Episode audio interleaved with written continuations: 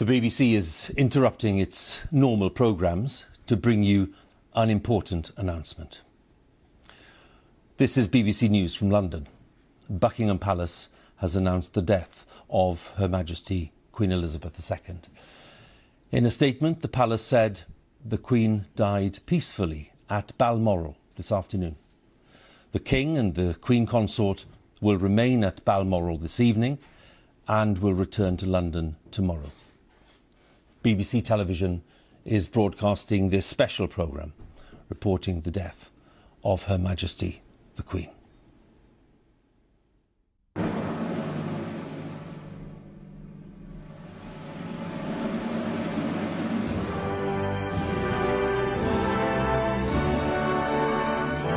¿Cómo están amigos? ¿Qué tal? Bienvenidos a la edición número 25 de la cuarta temporada de Por las Rutas de la Curiosidad.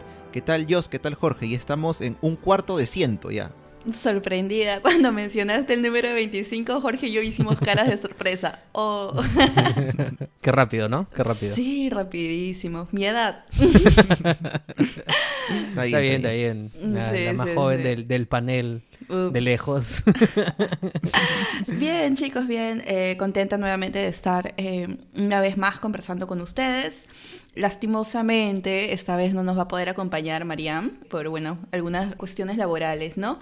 La vamos a extrañar mucho, de verdad, en este episodio porque nos habíamos estado preparando con ella y ella estaba también Sí. muy eh, interesada Sí. en participar eh, con nosotros hoy, pero bueno, lastimosamente no va a poder, pero de hecho la vamos a tener con nosotros la próxima semana, así que nada. ¿Qué tal tú, Jorge? ¿Cómo estás? Bien, bien, ya listos para comenzar esta mitad de temporada. Es el episodio de la mitad de temporada, de la cuarta temporada. Efectivamente, bueno, Mariano hoy día no nos va a poder acompañar. Retorna la próxima semana. Eh, esperemos que, que las obligaciones laborales así lo permitan. Y bueno, hoy día, en realidad, eh, dentro de la, de la pauta y de la programación de los episodios que, que nosotros tenemos regularmente, habían otros planes para esta semana. Sin embargo, eh, debido a, a la coyuntura mm, internacional, a la, coyuntura casi histórica, podríamos decir, hemos volteado nuestra mirada y nos hemos ido hasta Europa, un poco para conversar sobre la figura y sobre el, el legado y los claroscuros que bordean la figura histórica de la reina Isabel II que, eh, bueno, partió, ha fallecido hace algunos días y a partir de su fallecimiento, que ha sido noticia en todo el mundo, pues en, en el Reino Unido se viene desarrollando todo el protocolo para, para el transcurso y el, el cambio de mando y la asunción, que creo que no es todavía, eh, que va a demorar un poquito, pero bueno, de Carlos III, que ese va a ser su nombre como rey. Así que bueno, de todas formas, eh, Dani y Jocelyn, hay que contarle a los ruteros de que esto es algunos esbozos que nosotros consideramos que pueden ser relevantes dentro de la discusión justamente del legado de, de- de Isabel, de la reina Isabel II. ¿Por qué? Porque en realidad es un reinado de 70 años. Entonces resumir 70 años en un episodio es un poquito complicado, ¿no? Es un Sí, poquito sí. complicado. Entonces había que tomar decisiones, ¿no? O solamente hacemos una reseña tipo biografiando o nos quedamos con algunos retazos de su biografía y a partir de ello vamos reflexionando justamente sobre su figura, porque Dani en estos días, a propósito de su fallecimiento, pues la verdad es que las redes están inundadas de distintas posturas respecto a su figura. Así es, y en este caso, como has mencionado, sería un esbozo lo que queremos hacer, sobre todo porque si bien podemos hacer una reseña de su vida, que como vamos a ver está bastante ligada, no quizá incluso desde el momento en que comenzó a reinar, sino desde antes, al ser la heredera pues del trono británico a su nación, al Reino Unido.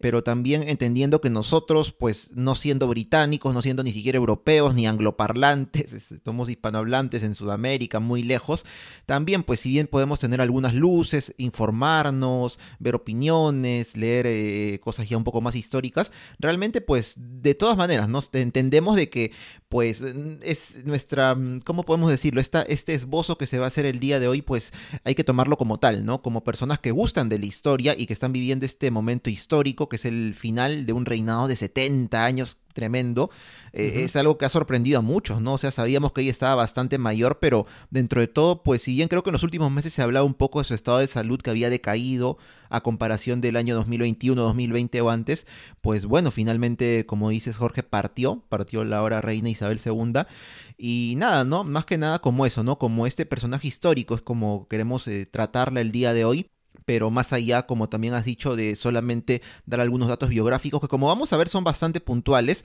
porque muchos de ellos están unidos pues a la política, a la intervención del Reino Unido, Inglaterra, pues en todo el mundo, en cosas internacionales, en fin pues vamos a ver también que hay cositas ahí que podemos como que traer un poco a debate, ¿no? Para poder conversar más allá de reseñar. Así que esa, esa aclaración también ahí queríamos hacerla, ¿no? El día de hoy.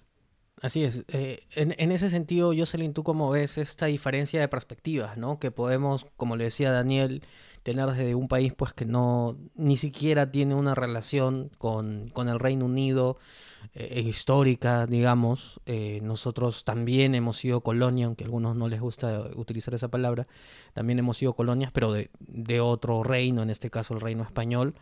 Pero digamos, aquí en el Perú también hay algunas ideas formadas y que se han ido manifestando estos días, que se enfrentan eh, y que, tienen un contraste muy interesante, por ejemplo, con cómo las cosas se ven desde otras latitudes del mundo.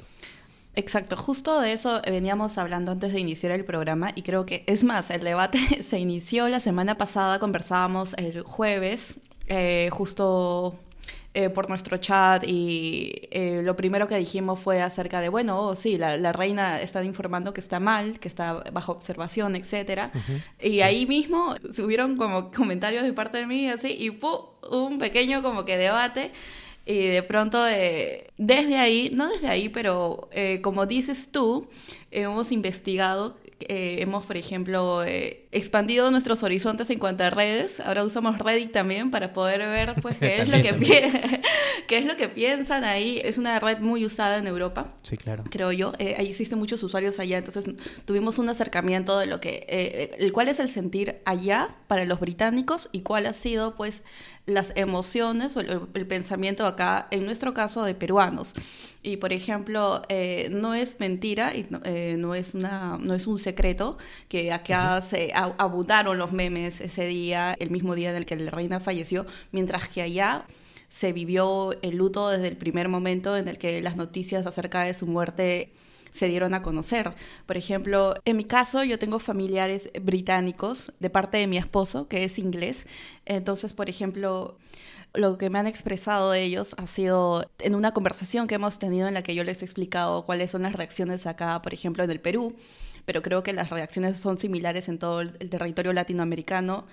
Y me atrevo a decir que también en, Estados Unidos, por ejemplo, donde tengo eh, bueno, hemos podido ver en Twitter, en Reddit, la verdad, vemos de dónde son los usuarios y las expresiones o los comentarios que vienen de parte de ellos, en el que acá, pues, como dije anteriormente, abundaron los memes, eh, la mayoría es de, bueno, que ya era momento, ya, todos conocemos acerca de eso, pero ¿qué era lo que pensaban o lo, que sienten ellos? Es que, pues, se ha muerto una reina, una imagen, que más que una soberana, bueno, que, obviamente lo, lo, era para ellos, era una imagen... Eh, ahora como que de una persona mayor que les brindaba, que estaba siempre ahí, que de cierta forma les brindaba protección, se encontraba en todos los eventos, era una persona constante y aparte de eso, muy querida y respetada, porque lo que siempre desde niña resaltó sobre la reina, y por ejemplo para personas que ahorita tienen 70, 60 años, que vivieron, nacieron y toda su vida la han tenido presente, es de una mujer, una niña que tuvo que asumir el cargo eh, de pronto de ser reina, porque pues no le correspondía en principio, y luego su destino fue este desde la abdicación de su tío. Entonces esa, ese suceso es algo que también significa mucho para ellos por la responsabilidad que ella asumió desde muy joven y que, por ejemplo, uy, estoy entrando mucho en detalle, pero hay un discurso muy conocido de ella cuando visita Sudáfrica, me parece, en el que ella ya sabe cuál va a ser su destino, que va a ser convertirse en reina. Esto era cuando todavía su padre era rey, y ella habla y dice ahí, ¿no? Es son unas líneas muy conocidas, ahorita obviamente no las tengo en la memoria tal cual, pero ella expresa, dice algo así como que el corto tiempo o el largo tiempo que me toque a mí ser reina de, este país, yo lo voy a asumir y voy a estar siempre presente en la vida de ustedes. Básicamente, parafraseando, es algo así. Y de verdad es como que después de 70 años, es más, este año se, celebró su jubileo de, platino, me parece que es el nombre, ¿no? ha estado la reina en portadas y ha sido, por ejemplo, para ellos tal shock porque el jueves es que fallece, pero tres días antes, el martes o el lunes, ella está eh, en la televisión también aceptando el cargo de quien pasó a ser la primera ministra nuevamente. Entonces es como que tres días anteriores estuvo en vivo eh, en, todos los canales de televisión, todos siguiendo la transmisión.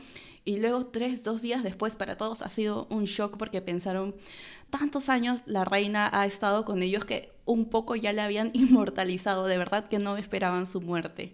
Y pues las reacciones se han hecho esperar. Pero claro, eso sí, como dijo Jorge, aquí en Perú existen muchos detractores, seguro en Latinoamérica también, Ello no quiere decir, con todo lo que he explicado, he contado, que en, el mismo Reino Unido no, porque sí hay, sí hubieron. Hay muchos este, anti, antimonarquistas, y ese es el, nombre del, movimiento, que se están expresando, por ejemplo, ahora mismo que están dándose las nos, como caravanas de, eh, que están despidiendo a la reina. El día de hoy que estamos grabando, ella ya ha sido trasladada a Londres ha venido de Escocia porque estuvo unos días ahí, justo ahí creo que fue donde falleció. Y entonces hay muchos, eh, hay también muchos movimientos, hay muchas protestas que se están dando en el lugar. Hubo un incidente también, creo, cuando se presentó su hijo Andrew, eh, el príncipe Andrew, que tuvo, pues, fue parte de portadas por, por noticias muy tristes que entristecieron, de hecho, a la, a la reina de la monarquía inglesa, ¿no? y también hubieron ahí detractores hacia con él, hacia con su figura. Entonces, eh, tampoco no todo es color de rosa y no es que tampoco todo 100% de la población inglesa esté del lado de la monarquía, de la realeza inglesa, pero sí la mayoría y la mayor parte del sentir es con eso. Están con la reina y aceptan al rey. Ahí está, ahí está. Bueno, es un poco para pintarnos la cancha, pintarnos el panorama, que definitivamente es dentro de los claroscuros que comentábamos, ¿no? porque tenemos esta visión un poco desde dentro de, Gran Bretaña de cómo es que se ve la reina, pero claro, nos vamos a voltear la mirada también, por ejemplo, cómo rebotaron la noticia en otras latitudes, como por ejemplo en algunas islas en donde todavía el rey o la reina era jefa de Estado de estas de muchas naciones y, y sirve para el debate, ¿no? Porque aquí en este episodio justamente vamos a tratar de, de tocar esos puntos más resaltantes de lo bueno y de lo malo, ¿no? ¿Qué es lo que vamos ya a tratar a continuación después de esta, de esta larga introducción que hemos realizado sobre el episodio? Porque a continuación ya vamos a comenzar a hablar de Isabel II. Si te gusta nuestro podcast y te gusta recorrer junto a nosotros por las rutas de la curiosidad, te invitamos a apoyarnos en nuestro Patreon Patreon es una plataforma que permite colaborar directamente con productores y artistas. En nuestro caso, nos ayudará a seguir generando contenido histórico y cultural. Puedes encontrarnos en patreon.com slash por las rutas de la curiosidad. Si se hiciera una película que hablara un poco de cómo es que Isabel II llegó a ser reina, no sé, se me ocurre algo como reina por accidente, ¿no? Porque como yo había mencionado, como habías mencionado eh, en el primer bloque, pues en realidad Isabel II y sobre todo su padre, que fue el rey Jorge VI en su momento de Reino Unido, de Inglaterra, bueno, no tenían como que mapeado en realidad en su vida hasta cierto punto el llegar a ser soberanos ambos, ¿no? Porque en realidad quien se suponía que tenía esa primera opción y llegó a ser rey de Inglaterra incluso fue Eduardo VIII, quien era tío de Isabel II y hermano del padre de ella, que era Jorge VI. En este caso, pues el tema aquí muy rápidamente es que Eduardo VIII renuncia, renuncia a su condición de soberano en relación pues a un tema que va un poco con una relación sentimental que él tenía con Wally Simpson, que era una ciudadana estadounidense. Pueden escuchar un poco más acerca de ello en nuestro episodio de El amor en los tiempos históricos, para que vean que no necesariamente es un cuento de hadas de que, ay, el rey dejó el trono por una plebeya. No es tan así, hay muchos intereses de por medio, cosas un poco más truculentas, ¿no?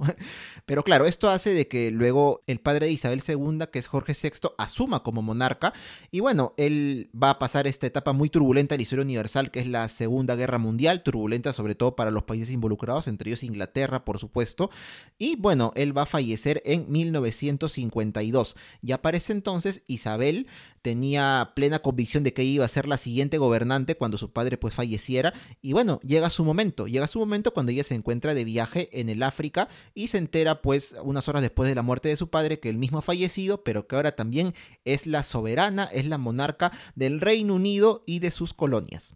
Exacto, ella se corona como reina, Isabel pasa a tener el nombre de Isabel II y no solamente se convierte pues en la reina de, Inglaterra, en la reina del Reino Unido, sino que también este, ella va a ser la soberana y la monarca de aquellos territorios que le pertenecían en ese momento al Reino Unido que pues eran muchas islas, muchas colonias, que hoy por hoy el dato que tenemos es que llegan a ser solamente 56, pero en su momento creo que pasaban los 70. Aparte de eso, el papel de la reina, bueno, no solamente era el de ser monarca de la institución de la realeza como tal, sino que ella también ejercía el papel de cabeza de la iglesia, de la iglesia anglicana.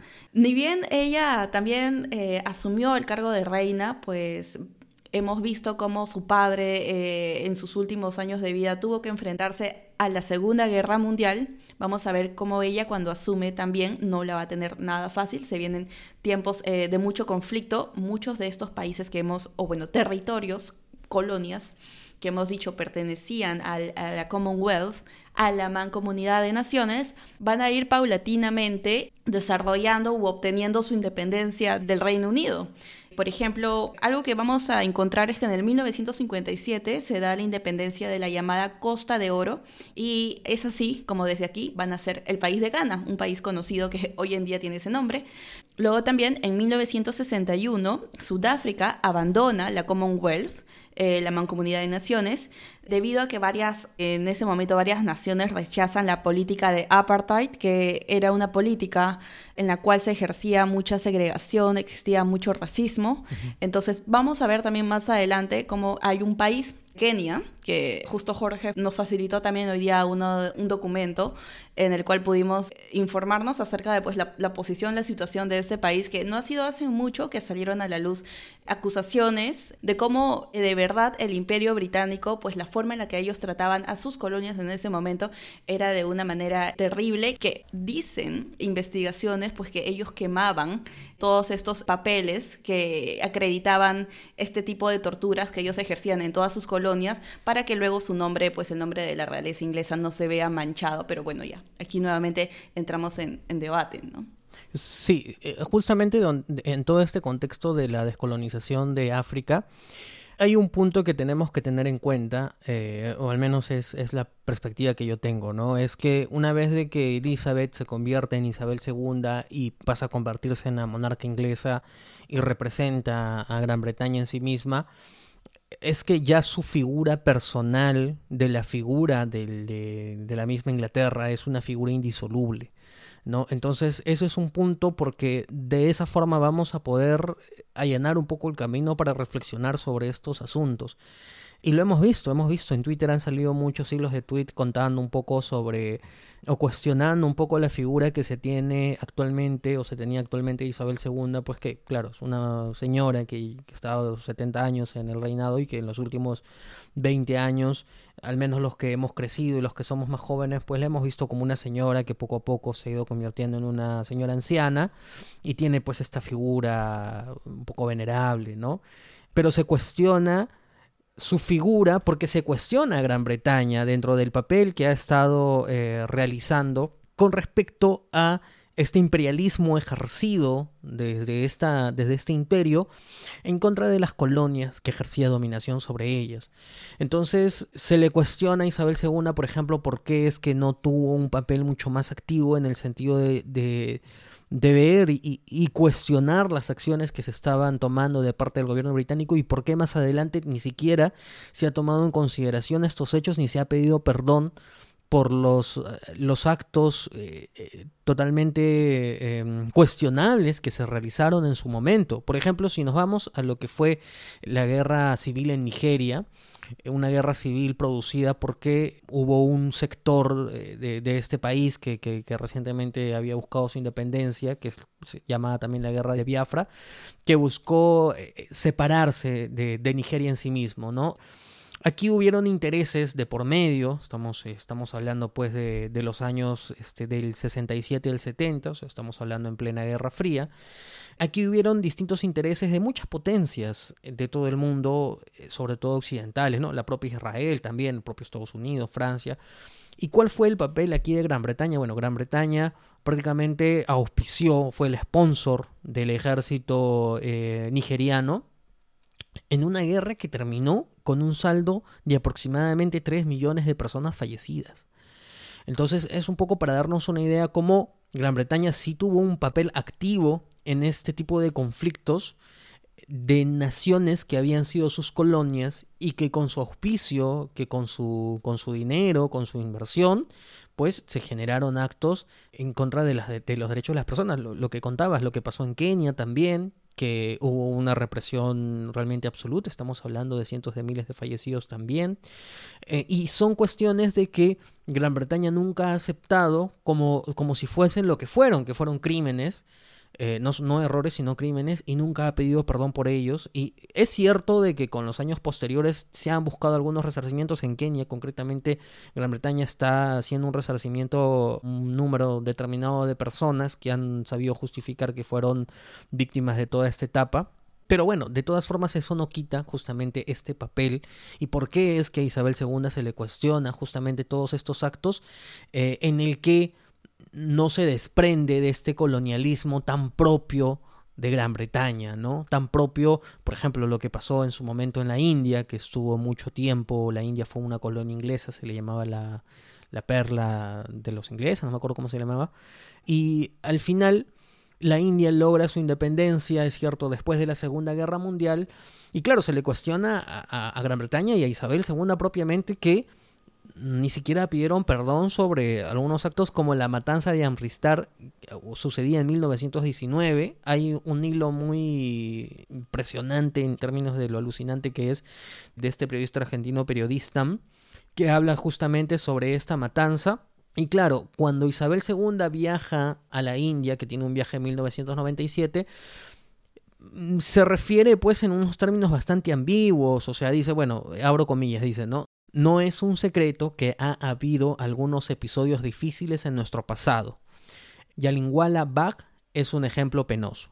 Cierra comillas. Entonces, para lo que fue, que fue una matanza, una matanza en la que eh, los soldados británicos dispararon a quemarropa a personas que se estaban manifestando en una ciudad de la India, pues es un poco como que debatible, ¿no? Entonces, son estos claroscuros, ¿no? Claro que cuando Isabel II se plantea justamente el poder tratar de fortalecer la mancomunidad de naciones, un poco para poder lavar la cara al imperio británico y definir un nuevo papel, ya no como este imperialista lleno de colonias extractivistas de las que se aprovecha de las, de las materias primas, sino más bien como impulsor y como una especie de, de papá, ¿no? De papá que va tutelando y va custodiando las nuevas formas de gobiernos que van adoptando los países que en su momento fueron parte de su imperio.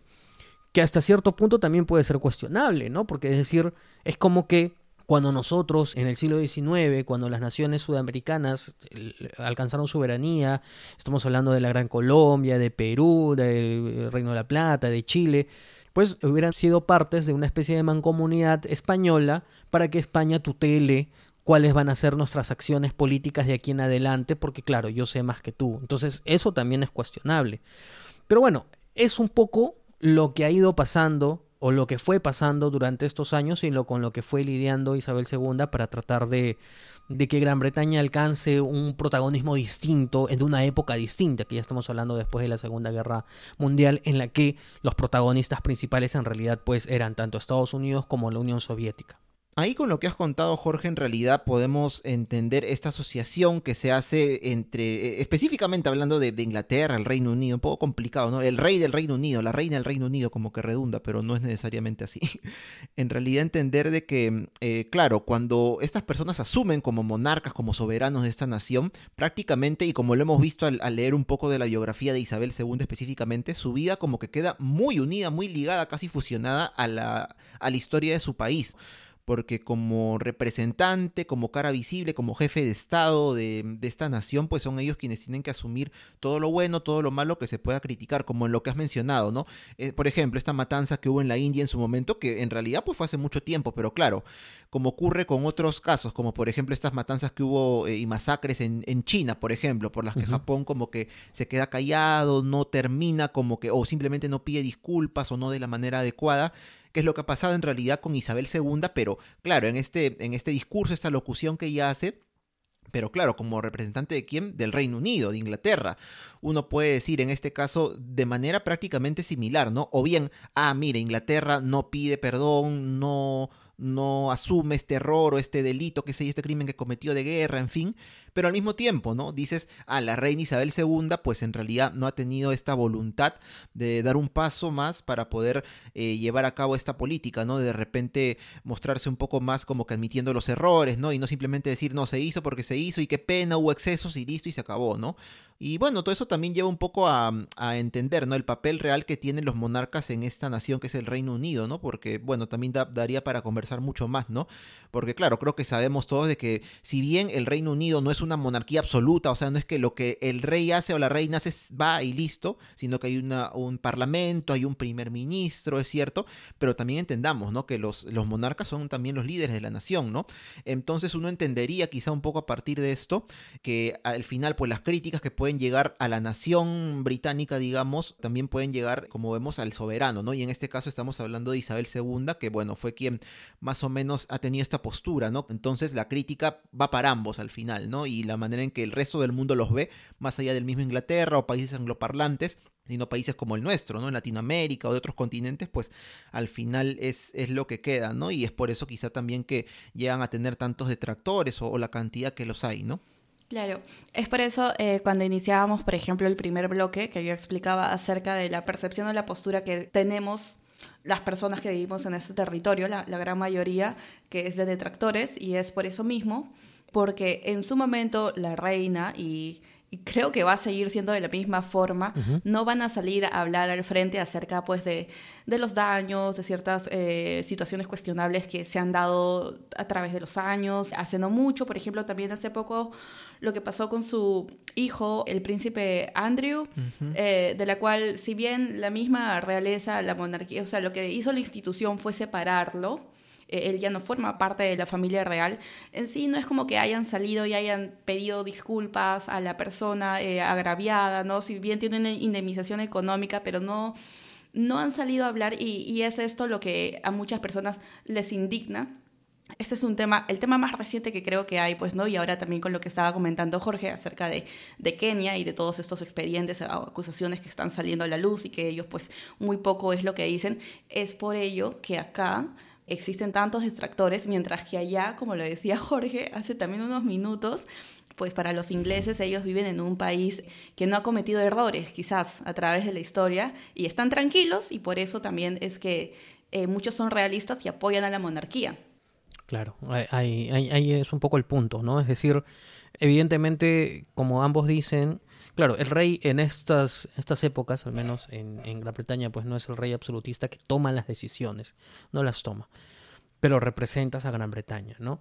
Eh, claro que el rey, en este caso la reina, no tenía permitido, por ejemplo, mostrar ninguna, ningún tipo de simpatía política para nada. Por ejemplo, en el tema del Brexit nunca se supo realmente si Isabel II estaba de acuerdo o en desacuerdo. Pero bueno, es que ya tú figuras directamente asociada al, al imperio. No sé, es que no es, no es como, por ejemplo, no sé, pues como eh, ahora, ¿qué te puedo decir? Un político dentro de este sistema democrático en el que puedes hacer un montón de acciones y se te puede valorar de acuerdo a tus acciones y decir, bueno, yo voto en algunas cosas que estoy de acuerdo y en algunas cosas, otras cosas que estoy en desacuerdo o de repente voto en abstención y digamos me salvo mi imagen personal y, esta es una, una, imagen un poco más flexible de poder eh, desarrollar la política, ¿no? En este caso no. En principio porque no participan de la política propiamente, este, pero en segunda porque eh, teniendo la representatividad que tienen, pues no se les está permitido.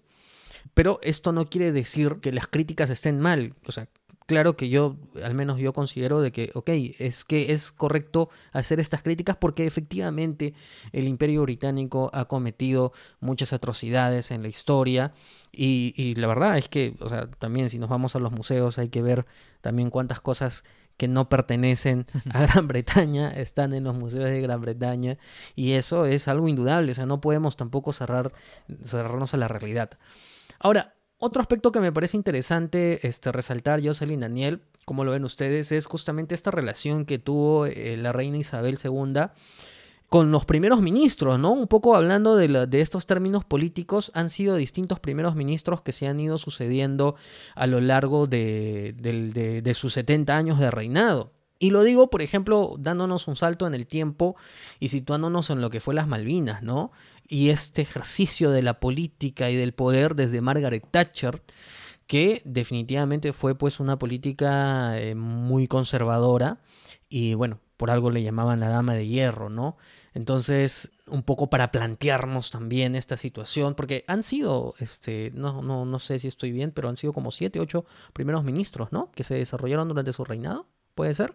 Más o menos, no, no tengo el número exacto tampoco, pero uff, han sido entre los que conocemos, ¿no? Winston Churchill, Margaret Thatcher, Tony Blair, eh, Boris Johnson, ¿no? Y había otros tantos que, bueno, hemos ido investigando y yo la verdad ni idea, ¿no? Bueno, no he leído historia de Inglaterra, para ser sinceros, así a fondo, este, pero siempre es interesante saber esto, ¿no? Y claro, en una cantidad de tiempo tan grande, obviamente que la cantidad de primeros ministros que son en realidad quienes, en este caso son, eh, digamos que la verdadera, no, no diré cabeza de Estado, pero sí ejecutantes, ¿no? Del Estado en, en, en el Reino Unido, en Inglaterra pues este, nos, da, nos da pie ¿no? a ver un poco ya yendo a la biografía de Isabel II, el tiempo que está, unos 70 años, que es un montón.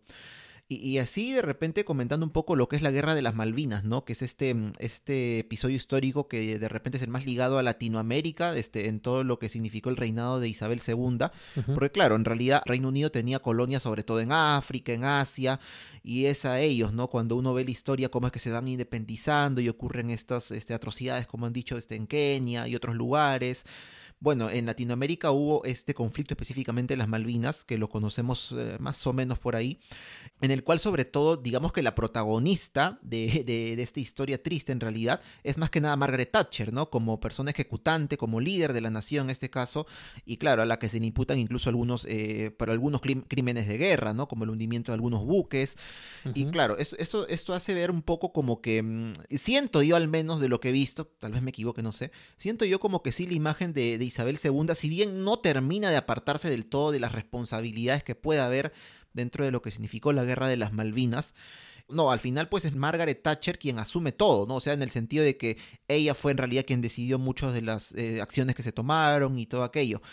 Eh, pero claro, también me hace pensar acá a mí personalmente, ¿no? Hasta qué punto también en, en, una situación como esta de conflicto, o este tipo de conflicto al menos, que es muy distinto, por ejemplo, a lo que fue la Segunda Guerra Mundial, que Isabel II vivió cuando aún no era monarca, cuando era una niña, una jovencita, puedes tomar la decisión, ¿no? Porque, por ejemplo, en una guerra como la Segunda Guerra Mundial, el rey también estaba ahí, pero también había un primer ministro, había un parlamento, pero claro, la familia real también como que la sufría, ¿no? Porque Londres fue bombardeada, su territorio fue atacado, incluso familiares, algún, un, un, príncipe terminó muriendo en un accidente aéreo en la Segunda Guerra Mundial, a diferencia de lo que ocurre ya casi 50 años después en las Malvinas, ¿no? en las Malvinas se van a luchar a un territorio muy alejado de Inglaterra, va una menor cantidad de soldados, mucho menor de lo que participó en una gran guerra como la Primera o la Segunda Guerra Mundial. Eh, pero claro, ¿no? Sería acá un poco interesante saber exactamente, y esto creo que no se supo, ¿no? Que más allá de que qué, pensa, qué pudo haber pensado Isabel II como monarca del Reino Unido acerca de esta guerra, si pudo haber estado de acuerdo o no, entender de que, claro, al ser ella la monarca, la cabeza del Estado, pues tiene que también salir a defender el interés de su país. El interés de Inglaterra en ese momento, ¿cuál era? Obviamente, mantener la soberanía sobre las islas, ¿no? Claro, es que sería imposible pensar pues que Isabel II estaba del lado de Argentina. no hay forma, o, más, que, más que del lado de Argentina, bueno, este, como decir, un bueno, lado neutral difícil, ¿no? No, es que claro, es, es, es, británica, Claro, ¿no? Y, de hecho hubo muchas audiencias, según estaba leyendo, entre audiencias públicas entre Margaret Thatcher y no, públicas entre comillas, entre Margaret Thatcher y, e Isabel II justamente sobre, sobre las Malvinas y además en la guerra también participó el príncipe Andrés, que era su tercer hijo y que viajó a pelear aquí en, en las Malvinas. Ese con nomás diré, ya veremos por qué en el transcurso del episodio. ¿Por qué? ¿Por qué? No, pues, eh, eh, no, es, es, que en realidad es, la persona que yo se le indijo, ¿no? Que al final fue separado de la, de la familia real británica. Eso lo quería de repente traer al, al tapete, a la mesa, este, en el sentido de que, claro, siendo, como hemos dicho, ¿no? La familia real británica, esta cara visible, ¿no? También no está exenta en su momento de escándalos, pero claro, acá ya con el caso, por ejemplo, de Andrés, príncipe Andrés, como fuere, pues termina ya yendo a lo que es un delito, o sea, y es otra cosa, ¿no? Es otra cosa Pero bueno, dejando un poco eso de lado, porque acá también estamos hablando un poco de lo que es el reinado de Isabel II, no necesariamente las acciones de sus familiares, buenas o malas, malas en este caso. Este también me hace, me hace acordar un poco, ¿no? Todo esto que ocurrió y que fue, no sé, no sé en realidad este, si llamarlo una pequeña crisis, pero algo como que sacudió un poco lo, lo que es la monarquía y que fue pues una tragedia, ¿no? Que fue la muerte de la princesa Diana en 1997 con todo lo que trajo, ¿no? Porque todo lo que hubo antes de su muerte fue un escándalo, ¿no? El príncipe se divorcia, salen cosas de infidelidad, que claro, eso va un poco como para el lado sensacionalista, cierto, pero que bueno, con la muerte de, Diana, pues termina convirtiéndose en una tragedia y que también hizo como que ver eh, a, la, a, la, familia real británica y específicamente a la reina Isabel II, pues que hay cosas como que, que tienes que cambiar, ¿no? Aunque sea contra tu voluntad de alguna forma, pero lamentablemente para ella, que es una señora, pues me imagino súper conservadora, pues 70 o casi 80 años o 90 años en esa época, principios de siglo, pero que pues como que un golpe para todos, ¿no? Para ella, para Carlos, en fin, darse cuenta que, que, claro, es otro miembro de la familia real británica que termina separándose de la misma legalmente, pues como que para, sea por el motivo que fuere, ¿no? Termina como que ganándose el cariño de la gente, que hay mucho por hablar de eso también, ¿no? para, para ser abogado del diablo pero pues eh, hace que, algunas cosas cambien, ¿no? Como este, este discurso que da la reina en su momento televisado, en vivo, que primero iba a ser grabado, recuerdo, pero termina hablando ella vestida de luto y diciendo, les hablo no solamente como reina, sino como abuela, ¿no? Cosa que normalmente uno no ve. Ella se dirige normalmente a sus, a sus súbditos, ¿no? Como, como la reina, tal cual no te la imaginas en otro papel, no como mamá, no como abuelita, para nada, ¿no? Pero ahora tiene que decirlo para como que suavizar un poco las aguas, ¿no? Porque eh, quizás siguiendo el protocolo, ¿no? Que sabemos que es muy estricto en, este, en esta parte del mundo, ¿no? Con estas personas, pues la gente como que se, mm, se, se enervó un poco, diciendo, oye, ¿cómo es posible que no digas nada, que mandes a los hijos a, a, a caminar junto al ataúd de su mamá, hijos chicos todavía, ¿no? Una, imagen bastante, bastante fuerte y bastante triste, que bueno, en este caso la reina, pues siendo la cabeza del Estado, tiene que asumir diciendo, bueno, pues tengo que dar mi discurso acá, sea que ella quiso hacerlo o no, porque uno ve los comentarios ahí de los analistas de Internet, ¿no? Diciendo, ella se nota que quiso decirlo, otros dicen, no, no quiso decirlo, ¿no? Nunca lo vamos a saber. Pero lo tuvo que hacer, lo hizo, apaciguó las aguas de una manera correcta, sea que fuera idea suya o de sus consejeros, de su ministro, qué sé yo, pero salvó, ¿no? Entonces un poco también acá se puede, mm, se puede ver este tema, ¿no? De cómo el tiempo va cambiando y cómo la gente también en el mismo Inglaterra, ¿no? Va viendo la imagen de la familia real y en este caso de la reina también la reina ella tuvo pues que cambiar y moldear su imagen también acorde a cómo los tiempos iban evolucionando, acorde a cómo los tiempos iban desarrollándose. Por ejemplo, si vamos, eh, como hemos hablado ahorita un poco de la princesa Diana, algo en su momento eh, que salió a la luz fue, por ejemplo, la princesa Diana fue eh, representa aquella imagen de, de, princesa que para muchos era su reina, que para muchos era su reina, competía casi casi en popularidad y cariño con la misma reina Isabel en su momento, por eso que también su muerte fue todo una sorpresa, un shock para todo el pueblo británico. Entonces, por ejemplo, en su momento salieron a la luz también ella, la, princesa Diana, hizo muchas labores de caridad y sobre todo eh, con la población eh, afectada por el, SIDA y el VIH, que, en su momento pues era una, básicamente tener eso era, eh, aparte de que estabas condenado a muerte, era parte de la discriminación que tenías que pasar y vivir por todos. Entonces, Diana tuvo mucho enfoque y trabajó en esta desestigmatización de las personas con VIH, lo cual en su momento a la familia británica no le gustó mucho de que ella se familiarizara o tuviese cercanía con este tipo de casos. Pero ¿qué va a pasar más adelante? Más adelante vamos a ver en el 2000, por ejemplo, que la misma reina va a visitar estos lugares. Entonces es así como vemos que ella, pues con el tiempo va a tener que ir adecuándose y evolucionando con las nuevas cosas que se van dando y exacto como lo que dices, este, también explicaste acerca pues de la, la, reacción que tuvieron las personas en ese momento fue porque les indignó un poco la reacción tan lenta que tuvo pues la familia o la ex familia de quien fue la princesa Diana hacia con su muerte. Entonces, obviamente, la reina tuvo que salir ahí, como dijiste, a apaciguar las aguas, porque de verdad eran momentos de turbulencia para ella, para su hijo, quien ahora es el, rey, y tuvo que cumplir su labor, tuvo que cumplir su papel, creo yo. Bueno, y cuando Diana falleció, pues el primer ministro entonces era Tony Blair. Un pariente de la bruja de Blair, ¿no? no, no precisamente. Eh, que eventualmente la intención era la intención, digo, bueno, eh, un poco lo que pasó fue tratar de darle un, un refresco a la imagen del primer ministro también, eh, que venía un poco desgastado y bueno, al final eh, a él le toca este episodio concreto. Se dice que conversa con el príncipe Carlos justamente cuando pasa todo esto, porque bueno, Isabel va en busca de los nietos y un poco como que supuestamente intenta, no, no supuestamente, pero bueno, intenta protegerlos y un poco que, que trata de priorizar este papel de, de abuela frente a la muerte de, de Diana. Pero bueno, al fin y al cabo es cierto de que al pasar los años la imagen de Diana es una imagen que irradia muy fuerte, ¿no? Que irradia muy fuerte y que hasta el día de hoy eh, se mantiene de una forma icónica. Y lo digo icónica porque, por ejemplo, mi sobrina que no tiene ni 15 años, tiene ahorita 14 años, vio, no todo, pero vio algunos, un par de temporadas creo que de esta serie de Crown. Y claro, ella se identifica mucho con Diana también, a pesar de que, claro, la historia de Diana es una historia que, que no le no o sea no no pasó cuando que, que, pasó mucho antes de que ella hubiese nacido no que a nosotros sí nos tocó de repente yo recuerdo recuerdo la noticia uh -huh. eh, y, y, digamos para para un niño que tampoco está tan interesado en temas internacionales porque eres un niño que el nombre ya te suene porque lo habías escuchado en algún momento en las noticias ya como que da cuenta justamente de la, de la importancia que en su momento fue y así, muy brevemente y saliéndonos un poco quizá, pero también en, relación creo con la reina Isabel II, que es sobre todo de ella que estamos hablando, pero también con lo que fue Diana, que fue princesa en su momento. Creo que murió siendo princesa, mantuvo el título, pero en realidad más, más allá de pensar que es cierto, ¿no? Nos queda esta imagen fresca, caritativa de ella, más que nada analizarla como un ser humano. Me refiero a un ser humano con todo lo bueno y malo que seguramente pudo tener defectos y todo. Me refiero, en primer lugar, a que ella, por ejemplo, en su momento lo que hizo fue contar, me acuerdo a la prensa, detalles de lo que fue su divorcio, ¿no? Que como digo, a la familia real británica fue un escándalo, ¿no? Cosa que no debería ocurrir, en fin, pero ella cuenta detalles, detalla que hubo infidelidad, muchas otras cosas, y se dice, ¿no? Se dice que la reina Isabel II como que esto fue lo que no le gustó para nada, ¿no? Y lo entendería lógico teniendo en cuenta, como digo, que es una señora tan mayor, tan criada así, chapada a la antigua, tendría cierta lógica, pero nos hace ver en realidad el lado humano de estas personas, también un poco eh, lo que fue en ese momento el príncipe Carlos que eres rey, ¿no?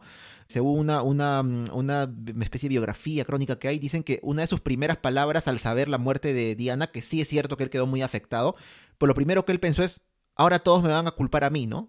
Como, oye, ¿tú qué haces pensando en ti cuando muere tan trágicamente la mamá de tus hijos? Pero también uno ve la vida de este hombre que también tiene ciertos detractores, es verdad, uh -huh. pero también ve uno, y no sé si se puede justificar algunas cosas con eso, ¿no? Pero que la pasó bastante mal, ¿no? O sea, sufrió bullying cuando era pequeño, este, su papá como que lo trataba de una manera muy estricta, cosa que ocurre muchas veces y bueno, lamentablemente hace que quizá tu personalidad en el futuro cambie, ¿no?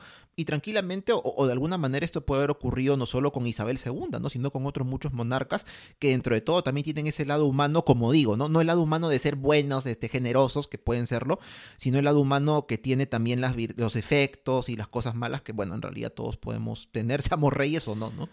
Sí, sí, así es. Así que bueno, pero bueno, dando un, un, salto en el tiempo ya, este, situándonos muchos, muchos años más adelante, eh, en realidad, como les decíamos, esto a grandes rasgos de, de algunos hechos importantes del, del, reinado de Isabel II, en realidad yo lo que veo es de que en sus primeros años en los que ella ejerció el, el reinado, pues... Es, eh, fue casi como una embajadora de Gran Bretaña porque hizo muchos viajes, estuvo no sé como en cuántos países, un poco tratando de, de promover esta nueva, nuestra nueva imagen de, de, de, Gran Bretaña. Ya en los últimos años menos, también por la edad, se entiende. Uh -huh. Y claro, ya estamos en, en, nuevas épocas, nuevas dinámicas, ¿no? En las que también los primeros ministros van a tomar determinadas decisiones y aunque no hemos reseñado tan a detalle, hay que decir que Gran Bretaña, que el Imperio Británico ha estado siempre inmerso en distintos conflictos bélicos y no solamente los que mencionamos este, en el momento que hablamos de la descolonización de África, porque ellos han tenido interés en, otros tantos conflictos que han ido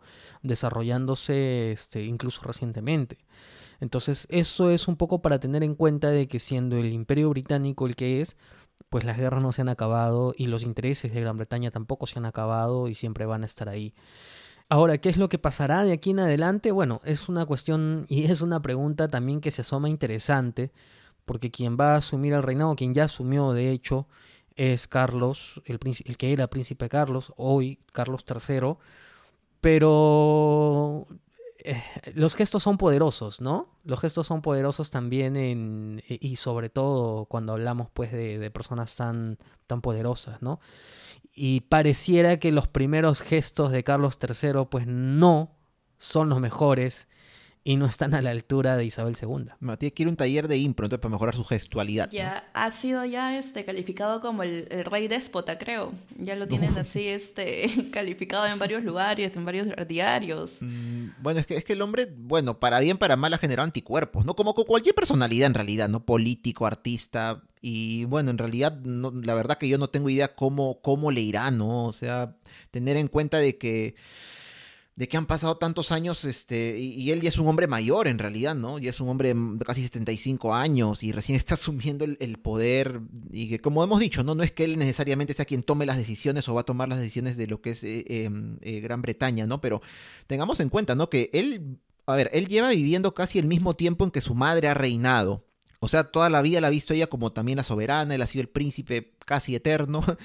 pero en el tiempo, en este tiempo, que es el reinado también de Isabel II, es que también muchas cosas cambian, ¿no? Durante el reinado de Isabel II es que finalmente como que eh, Inglaterra o el Reino Unido deja de ya ser una superpotencia mundial. Ahorita sí es potencia quizá, ¿no? Pero ya no la es, ¿no? Eso, eso empieza cuando termina la Primera Guerra Mundial, ya sale Estados Unidos como nueva superpotencia, pero la influencia de Inglaterra va decayendo, decayendo, decayendo, y hasta finales de la Segunda Guerra Mundial, inicios de los 50, cuando Isabel II asume el trono, y bueno, ya pierde pierden esa influencia al menos que tienen porque aparece este, Estados Unidos, la Unión Soviética, ¿no? E incluso en este tiempo es que también nace la Commonwealth, un poco antes, bueno, de que asuma Isabel II, pero también en el reinado de ella es que el imperio británico se termina, ¿no? En el año 97 cuando ya devuelven Hong Kong a China, eh, o, en todo caso ya no tiene la soberanía británica, para, para, explicarlo mejor.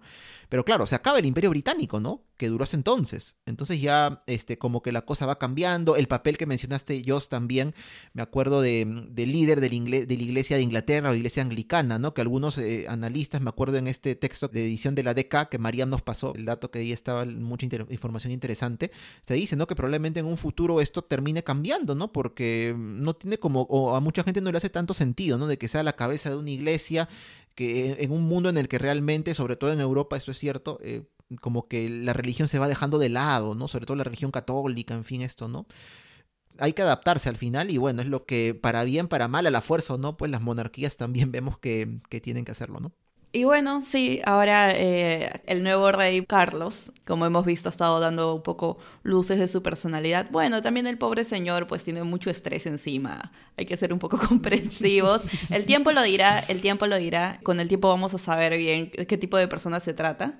Pero, eh, exacto, como dijiste, Dani, eh, si bien pues el, rey o, la monarquía inglesa no tiene tal acción o poder en la política inglesa, igual hay cierta responsabilidad que ellos tienen. Por ejemplo, creo que algo que, leí fue que eh, le esperan a él tiempos difíciles porque igual están sumergidos dentro de, quieran o no, y es que la, la, economía inglesa no está en su mejor momento, de hecho están en picada, tienen un, un gran problema ahora económico en cuanto, por ejemplo, electricidad, los recibos de, electricidad están altísimos, han alcanzado un pico que nunca antes han alcanzado, por eso es que se están dando muchas revueltas, muchas protestas acerca de eso, muchas personas están preocupadas, entonces el interés primordial ahorita es mejorar la economía del Reino Unido, que de verdad no está bien. Entonces, por eso también debe ser que está un poquito malhumorado.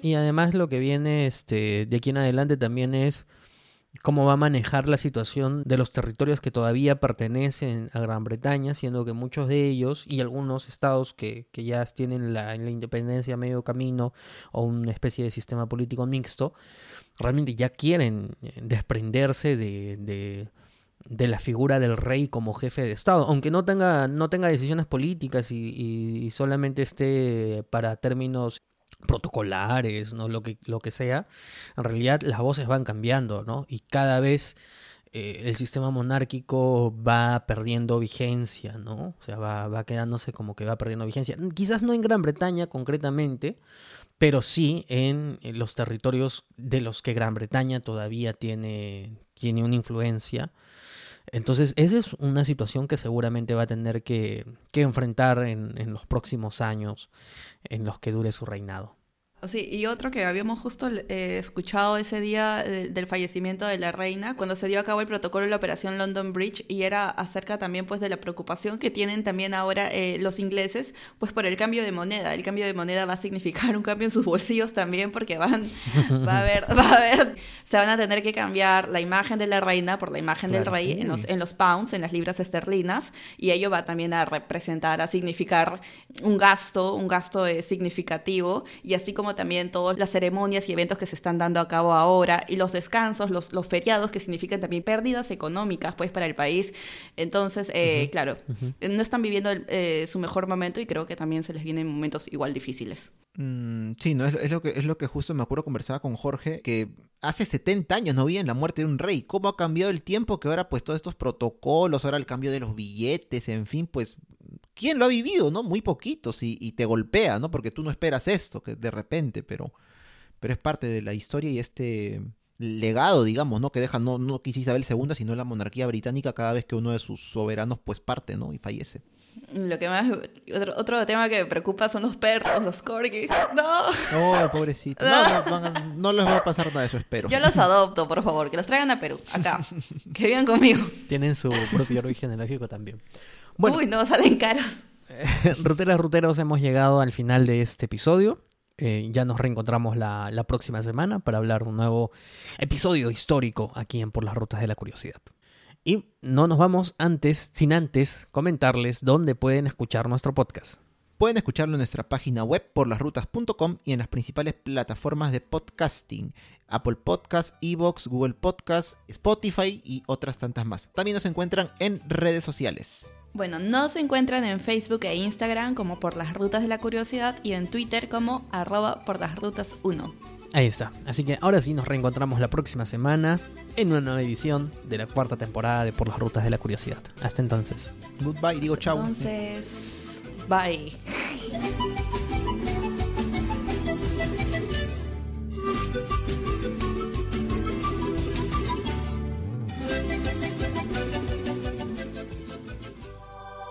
Este podcast es producido por El Taller de la Curiosidad